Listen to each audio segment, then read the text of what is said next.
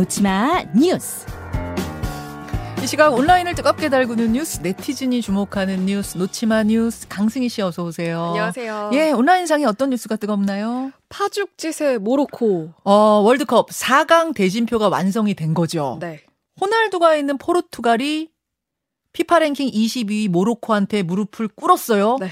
야, 아프리카에서는 처음으로 4강 진출이라면서요? 그렇습니다.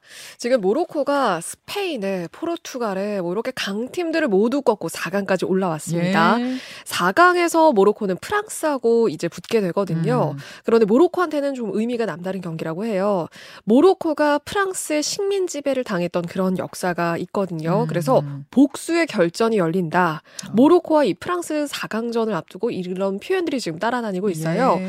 어, 모로코는 앞서 16강에서도 역시 식민 지배국이었던 스페인을 꺾었잖아요. 그렇죠. 그래서 프랑스전에서도 승리가 복수다. 지금 음. 모로코는 전의를 불태- 불태 우는 그런 상황이라고 음, 합니다.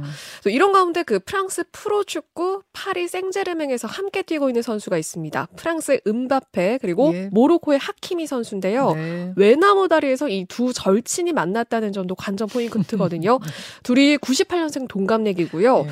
어, 스스럼 없이 장난칠 만큼 소속팀에서는 친한 친구 사이라고 해요. 어. 그리고 아프리카 이민 2세대라는 그런 공통점도 갖고 있습니다. 그래서 찐친 대결인데 누가 울고 누가 웃게 될지 이걸 좀 보는 재미도 있을 것 같습니다. 예. 근데 프랑스에 이제 모로코가 식민 지배를 당하다 보니까 프랑스의 모로코 그 이주민들도 굉장히 많이 살고 있잖아요. 네. 모로코인들이 파리에서 막 난동 부리고 이랬다는 건 무슨 얘기예요? 이거 사실 저희 그 노치마 뉴스에서 앞서 전해드린 적도 있었는데 다른 그 세계 각국에서 모로코인들이 승리의 기쁨에 취해서 난동을 부렸던 그런 사례 있었어요. 음. 그런데 이번에는 4강 진출 후에 네. 이 파리에서 상점 문 부수고 경찰한테 유리병 던지고 어. 흥분한 일부 팬들 때문에 파리 거리가 아수라장이 됐다 이런 보도가 나왔습니다. 아니 이겼는데 이겼는데 왜 그러는? 거죠? 보통 지면 좀 화가 나서 그런다 그러는데 이기고도 왜 모로코인들 자꾸 저러는지 모르겠어요. 그러니까요. 그래서 지금 파리가 좀 긴장 상태라고 합니다.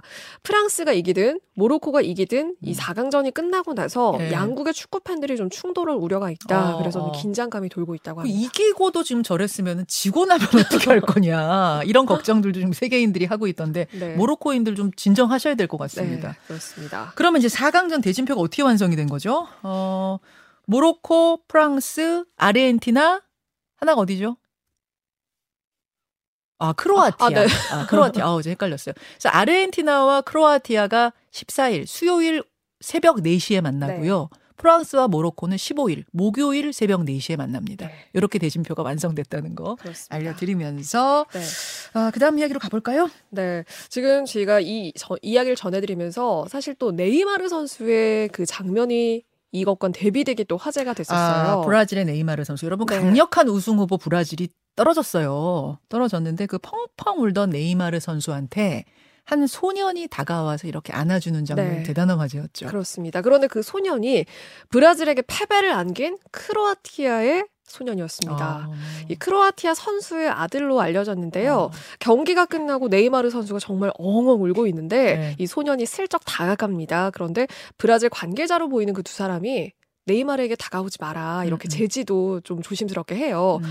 그런데 네이마르가 눈물을 닦고 오히려 웃으면서 소년을 껴안아주고 뭔가 머리도 쓰다듬어주고 아, 저 장면이군요. 네. 예, 예. 그래서 감정이 북받친 상태에서 네이마르가 이런 마음을 내기가 정말 쉽지가 않았을 텐데 너무나 대인배다. 음. 진정한 슈퍼스타의 품격이 이런 거다. 이런 스포츠맨십이 아름답다. 온라인 반응들 쏟아지고 있습니다. 그러네요. 그러네요. 아, 다음으로 넘어가죠. 지하철 임신부석에 앉아 들린 소리. 이 지하철에 그 임신부들 배려해서 마련해둔 좌석인데 네. 거기에 앉으면 무슨 소리가 들려요? 네, 여기가 광주 지하철이거든요. 이 소리 잠깐 들어보고 갈게요. 고객님께서는 임산부 배려석에 앉으셨습니다. 임산부가 아니시라면 임산부를 위하여 자리를 비워주시기 바랍니다. 어, 그러니까 임산부가 아닐 경우에만 나는 게 아니라 임산부든 누구든 앉으면 저 소리가 일단 난다. 네, 그렇습니다. 음. 그래서 임신부가 아니라면 자리를 비워달라 이런 내용인데 네.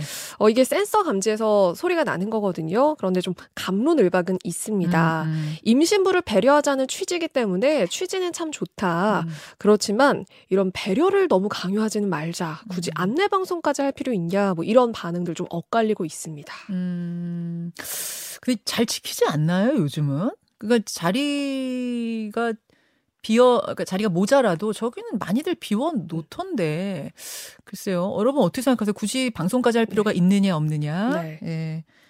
의견 주시고요. 하나만 더 보죠. 첫 사인에 두 명 왔다. 이렇게 고백하자 일어난 기적. 아, 저도 이 기사 봤어요. 미국 얘기죠. 네. 미국의 한 신예 작가 첼시아 베닝이라고 하는 작가인데요. 첫 소설을 내고 사인회를 열었습니다. 그런데 네. 사전 조사에서 이 사인회에 37명이 오기로 되어 있었다고 해요. 네. 그런데 정작 사인회에는 두 명밖에 나타나질 않았습니다. 음. 그것도 친구들이었어요. 친구 두 명. 네.